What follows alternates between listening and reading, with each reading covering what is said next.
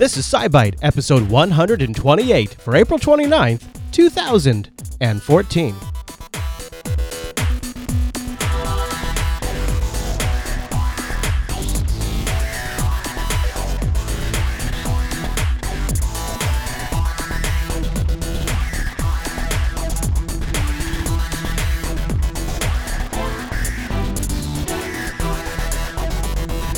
Hi, everyone, and welcome back to SciByte, Jupiter Broadcasting's weekly science podcast, live on a Tuesday and fresh on a Wednesday over at jupiterbroadcasting.com.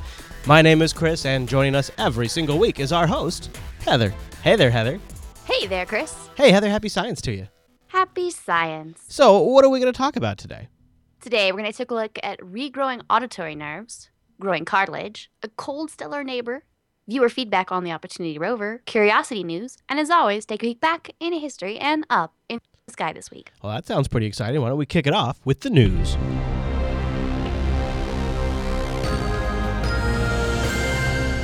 Okay, Heather, what is our first stop on this science train tonight? Researchers have, for the first time, used electrical pulses delivered from a cochlear implant to deliver gene therapy, successfully regrowing auditory nerves. Hmm. Wow. So, uh, cochlear implants are where they're able to input some wires into uh, the ear. It's for specific types of hearing loss. They're able to read the sounds like a um, a hearing device, a hearing aid, except for instead of amplifying the sound, it changes it into electrical pulses and feeds it into the brain so that the brain can actually uh, hook up with the, the signals that way. Wow. So what they're doing now is they're being able to use this actually surprisingly efficient as they quote specifically to use gene therapy to administer auditory nerve directly to those locations. So we've been able to see for a while that you can that nerve auditory nerve endings do regenerate if a specific type of protein that's used for the development of those survival of neurons, if those specific proteins are delivered to that portion of the inner ear. Hmm. So until now, it's mm, there hasn't really been a safe delivery method that can go straight to the location that they want um, for drug delivery or viral-based gene therapy.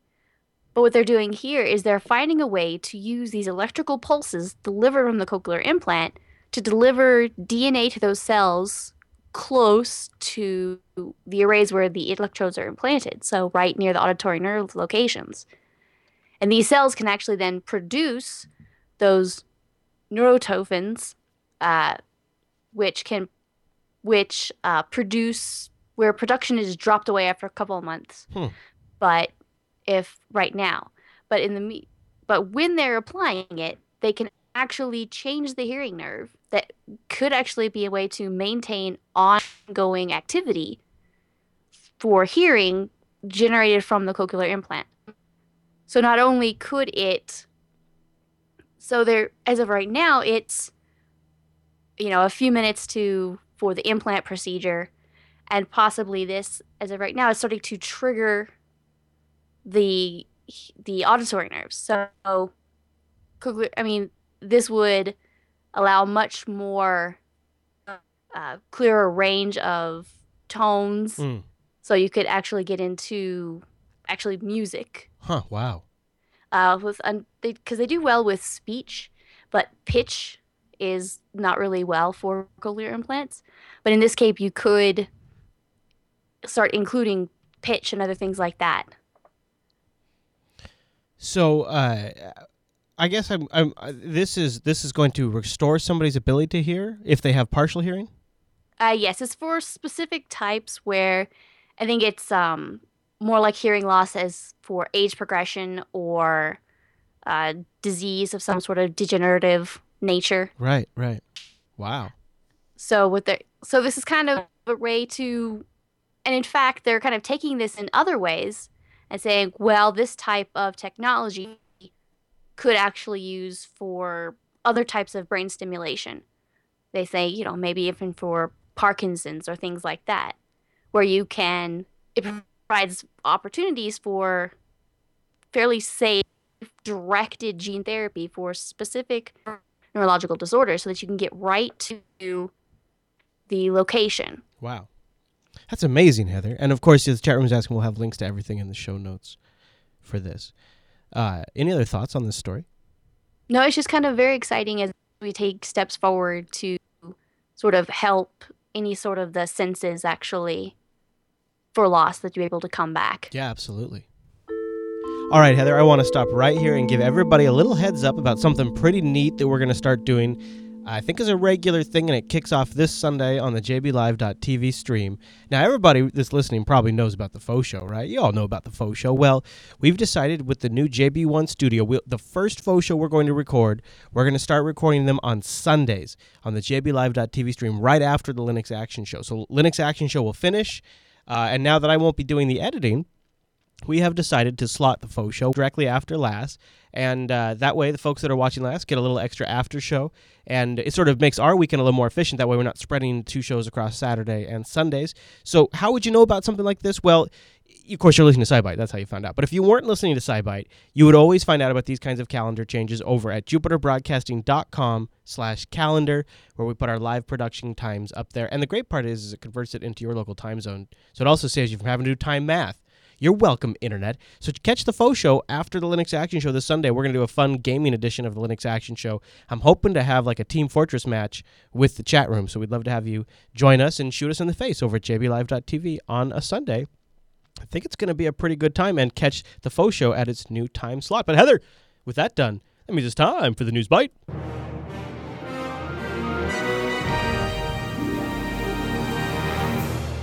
Okay, Miss Heather, what are we talking about in the news bite? The first example of living human cartilage grown on a laboratory chip has now been created by scientists. On a laboratory chip, huh? Yes, well, the ultimate aim of this is to be able to 3D print cartilage. Oh. I mean, uh, somebody in the chat room a few minutes ago talking about, uh, you know, cartilage for the ear being regrown. But this is for any type of cartilage in this specific case, so that you could actually build up on your own, you know, take a patient's stem cells and actually build cartilage on top of that. Now, that could be used for osteoarthritis or joint diseases or injuries. Now, in the case of osteoarthritis, it means that you have a gradual disintegration of cartilage. I mean, that could be in any joint. I have family with these problems, and it's it gets to the point where it just gets to be bone on bone, and it's one of the leading causes of physical disability in the U.S. Actually, Oh. and some of the treatments, you know, relieve some of the symptoms, but there is no cure. Now, you can actually can get to the point where you have joint replacement. Again, I know people with that, but in this case, it could be the ability to replace that cartilage could be a complete game changer. I mean, everything from, you know, those type of arthritis, degenerative diseases, or injuries in any sort of fashion. But I mean, in order to create this cartilage, you need three basic elements. You need some stem cells, you need biological factors to help the grow the cells grow into the cartilage, and some sort of scaffolding to give it shape. Hmm. Now, in the case of 3D printing, you could actually achieve all three in the way that the you know, solution is printed out. Now, other researchers have kind of exper- experimented with this type of 3D printing for cartilage, but in this specific case, it's a step forward because it uses visible light to uh, harden it. Other types require UV light, which can actually be harmful to living cells. So, you know, Mhm. you input it somewhere into the body and then you UV light it so it it's it solidifies that but it might hurt other parts of the body but in this case it's just visual light now so this really takes a step forward but and the big deal about being a tissue on a chip means you can have this sort of interface now not only for building things to help uh, put in the body, but it's a test bed. So you can learn about osteoarthritis development, possibly help develop new drugs. And so, you know, and then you could take this and you combine it with some nanofiber spinning techniques, and you can get into all sorts of robust scaffolding to create cartilage that would actually resemble natural cartilage. We're kind of getting closer and closer to that in a way that they could possibly, you know, thread a, a catheter through, print out new cartilage right where it needs to be, and harden it. Wow. You know, so if you have any sort of disc that where cartilage is that is, you know, gone or broken, you can go in, add to it or replace it, and then harden it, and you're practically, you know, much better, almost as good as new. That's incredible. I mean, you think about the potentials for for hospitals and all the things they could, all the things that they could help uh, fix right there on the scene if they had these kind of technologies on demand. Yeah, I mean, I know somebody who, you know, wrecked a bike, you know, their motorcycle, and kablamo, there goes knee. Mm-hmm. And s- now it's stitched together what you can, and Yeah. yeah, cartilage is sort of waving the hands. But in this case, you could actually go in there and fix, or people with arthritis, instead of having, you know, joint replacement, maybe they could go through just add back in the cartilage. Right. Wow. Well, it seems like that's a little bit of the future right there, Heather, that we're just getting a little glimpse of. Very good. Yes. Any other thoughts on that one? Uh, no, just kind of looking forward to uh, how quick this can go forward. Well, then you know what that means. I think it's time for the two bite news.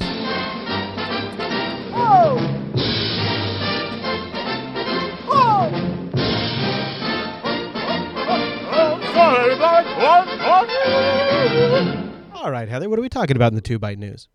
All right, a brown dwarf star has appeared to be the coldest kind of its kind. Hmm.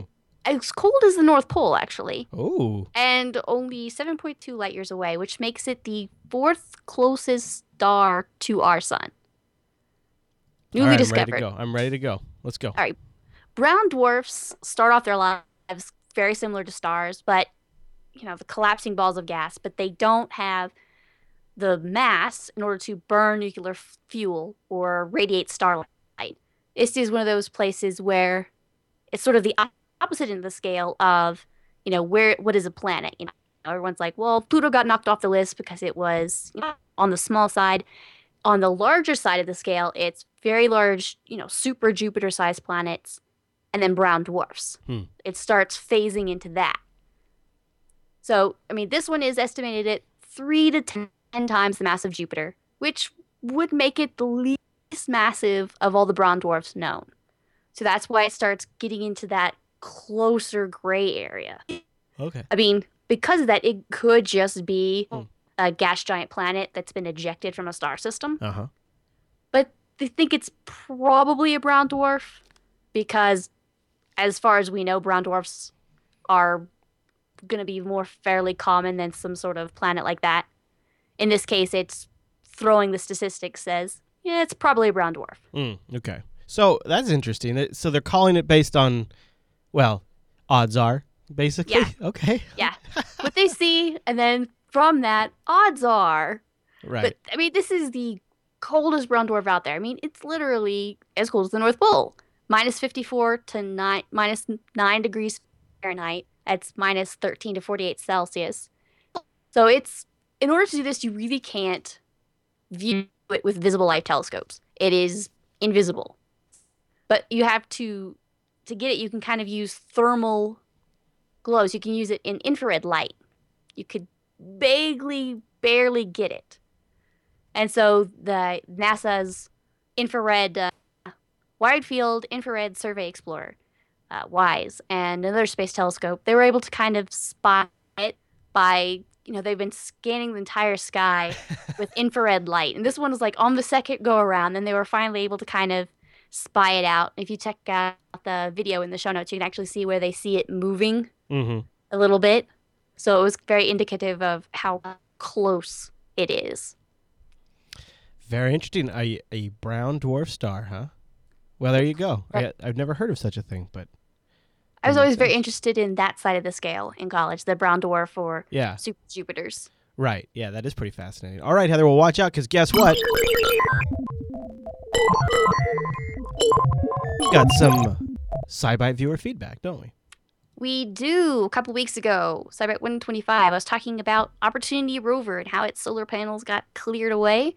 We had Michael Vallon from the Twitter typing me about some pictures that actually came out that I was really excited about. Oh, cool. So what happened? So what happened was that Opportunity rover has been that's one of the older rovers, but still chugging along. Cur- Curiosity is getting all the the major stardom, but Opportunity is still working hard, and it works by solar panels. And of course, over time, it's going to get more and more dust over it. And in this case, it got a 70% boost in power over the course of a few weeks, probably because of wind or possibly a dust devil flying over it. I mean, we've seen things like that happen before in its history. So we just had another one happen, and this is sort of getting on to springtime. So springtime also in, allows for uh, for more solar power. So Opportunity Rover's got a lot more power going for it uh, for the near future for this spring. So, and you have to check out the pictures in the show notes or in the video. The difference is amazing. It's like somebody yeah. went over there and swept it off. It's like those commercials where they show a vacuum that uh, that vacuums up like a dirty section of the carpet, and you have one clean strip. It's like somebody Yeah. went over there and vacuumed off the solar panels. yes, so I always love it when this thing hap- those type of things happen. It's only happened a, a few times, but it means there's a huge power spike and the rover's lifetime really gets uh, going again. Love to hear that. Well, Heather, while we're over on Mars, should we do a curiosity update? Let's go. and liftoff of the Atlas V with Curiosity. Touchdown confirmed. We're safe on Mars. All right, Heather, what is our favorite rover up to? All right, the first ever asteroid image from the surface of Mars was taken by Curiosity. Oh, awesome. Now, it was not just doing it for the heck of it. It actually was part of an experiment checking the opacity of the atmosphere at night because there's water ice clouds on Mars. Uh huh. And so haziness can develop uh, during the season. So in order to kind of check on that, they take pictures of the st- the sky. They were able to catch a couple of stars, and in fact, um, the two Martian moons, Phobos and Deimos, were actually the main targets of the night. Okay. But they went through and they chose a time where they could actually catch two asteroids, uh, Ceres and Vesta, in the same time. So they appear as little streaks. That's because it's a a 12 second exposure. Right. So that starts moving a little bit.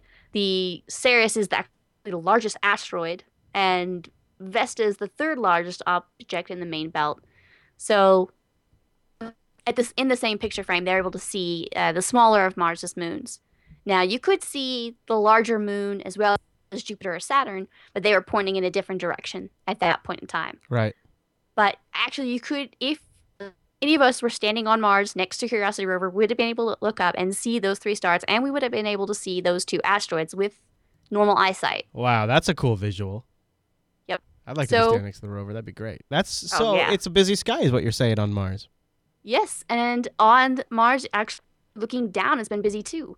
They are getting ready to use a couple of tools this weekend to inspect a uh, sandstone sandstone slab that's being evaluated as a possible drilling target. We've been Ah. kind of moving forward with this over the last couple of weeks. They found a nice little place. Now they're looking at locations. Now they're getting closer to this specific sandstone slab. Now it's so far it's met all the criteria from the engineers and the scientists to become the third drilled rock on Mars. Now the other two rocks were mudstone. So this would be the first type of different uh, sand. Okay. So they have uh, so so far everything's good. They have a couple of things they need to um, observe it with a little bit closer with the camera with the X-ray spectrometer. at the end of the arm, they'll go out. They'll kind of brush a little spot of the rock away. Uh, take a look at, you know, fire some laser shots at it. Take the spectrographic analysis. So there's all sorts of steps going forward, but so far we're getting closer and closer to actually drilling into this bit of rock. That's Now- exciting. Yes. So the other ones were letting us know, you know, how the mud was going now, and how the ancient lake bed lake bed environment had you know key chemical inv- in elements to provide an energy source that could have favored microbial life. Hmm. Now with this one, they're hoping to learn a little bit more about the wet process that turns sand into sandstone. So this is the process that makes fluids bind the grains together. Wow. Now, it could, in fact, also give an idea about. Uh, it could help explain some of the major shapes in the landscape where they are, because you know, in you have harder sandstone, and then the wind and water float, you know, passing by rock starts to erode the weaker. So then you have these pillars or hills or things where it's the harder sandstone, which kind of is shaping the landscape itself. Hmm. So we're able to check out this t- different type of rock, a little get a little bit better information about the process of this lake bed and how everything was going on, and get a chance to kind of get an idea about why we see certain shapes in the landscape. Very cool. And don't forget, you can also tweet at the Mars Curiosity rover at Mars Curiosity, which is just it's crazy. I, I mean, I'm sure you're not tweeting the actual rover, but it's still a neat thing. You get to tweet the people probably operating it. Yeah, it, it tweets as itself. Yeah, in the first person. Yes, it does. Yeah. Uh, Heather, good news. Over the weekend, since I was out and about at LinuxFest Northwest, I left the time machine here in the studio charging. So why don't you Oh, jump in good. and close the door? Let's go. Okay. Here- here we go. Lift off. What? Not that one. No, no. Here, this one. We are lifting off into the past. We are. Oh, it's bumpy. I'm sorry. I think I overcharged it. Holy smokes. Wow. This week it brings us 239 years ago, May 2nd, 1775. Heather, what happened this week in science? Benjamin Franklin completed the first scientific study of the Gulf Stream. Oh. So, what he began in 1769 was to, as the deputy postmaster, was to notice ships took two weeks longer to bring mail from England than was required to go in the opposite direction. So then he's like, okay, well, now let's take a look at the specific routes that all these ships are taking and figure out why this might happen. Mm-hmm. And why this might happen is you have giant, uh, you know, the streams in the ocean going around. So Right. if you're flying with, going with the stream, then you're going to go faster. If you're coming back against it, then it's going to take longer. There you go. And it started that a, a, a pretty fundamental discovery of how the Earth mixes uh, was uh, was discovered because somebody wanted to know why the mail was taking so long. Yes. Hey, you know what? Thanks, Mail. Yeah, you got an itch to scratch. You got an itch to scratch. You want your letters. You want your letters. They didn't have email back then, Heather. So Really? that's all they had. I know. I know. Yep. All right. Well, let me recalibrate the side by 2000. That way we can look up into the sky this week. Alrighty, this week we have Venus as our morning star, looking east as daylight approaches. You'll be able to spot it. Mars is, in the meantime, high in the southeast after dark, with going to be Spica below it, which is a giant blue white star. And they'll be at their highest point around 11 p.m. daylight savings, moving towards the northeast as dawn approaches. Those are always a good pair. Uh, totally, you know, n- unbiased opinion Right. Of course. because uh, Mars is you know nice orange, red orange spot, and Spica is nice blue and white, so they always make a good visual pairing there. Right. We also got Jupiter. At twilight, you'll be seeing it high in the southwest, sinking towards the western horizon as the night progresses. It'll be setting around 1 a.m. And Saturn is over there towards the end of twilight as well, highest in the south around 1 a.m. And it actually will be at opposition next week. We had Mars at opposition a few weeks ago. That is when Saturn will be directly opposite the sun as far as we as far as the Earth is. So that'll be another all-night tour of Saturn coming up very soon. Oh wow! Great. I look forward to that. All right, Heather. Does that bring us to the end of this week's broadcast? I think so. Okay, well, very good. Don't forget you can catch SciByte live on Tuesdays over at jblive.tv. We kick off around 7.30 p.m. Pacific. You can get over at jupiterbroadcasting.com slash calendar for the exact time. And Heather, thanks for the great show. Thank you. And thank you, everyone, for tuning this week's episode of SciByte. We'd love to see you right back here. You can also download it on Wednesdays. It's published then. And you can also subscribe to the RSS feed. And then you just get SciByte automatically every single week. And speaking of having a great week, I want you to have a great week. And we'll see you right back here next week.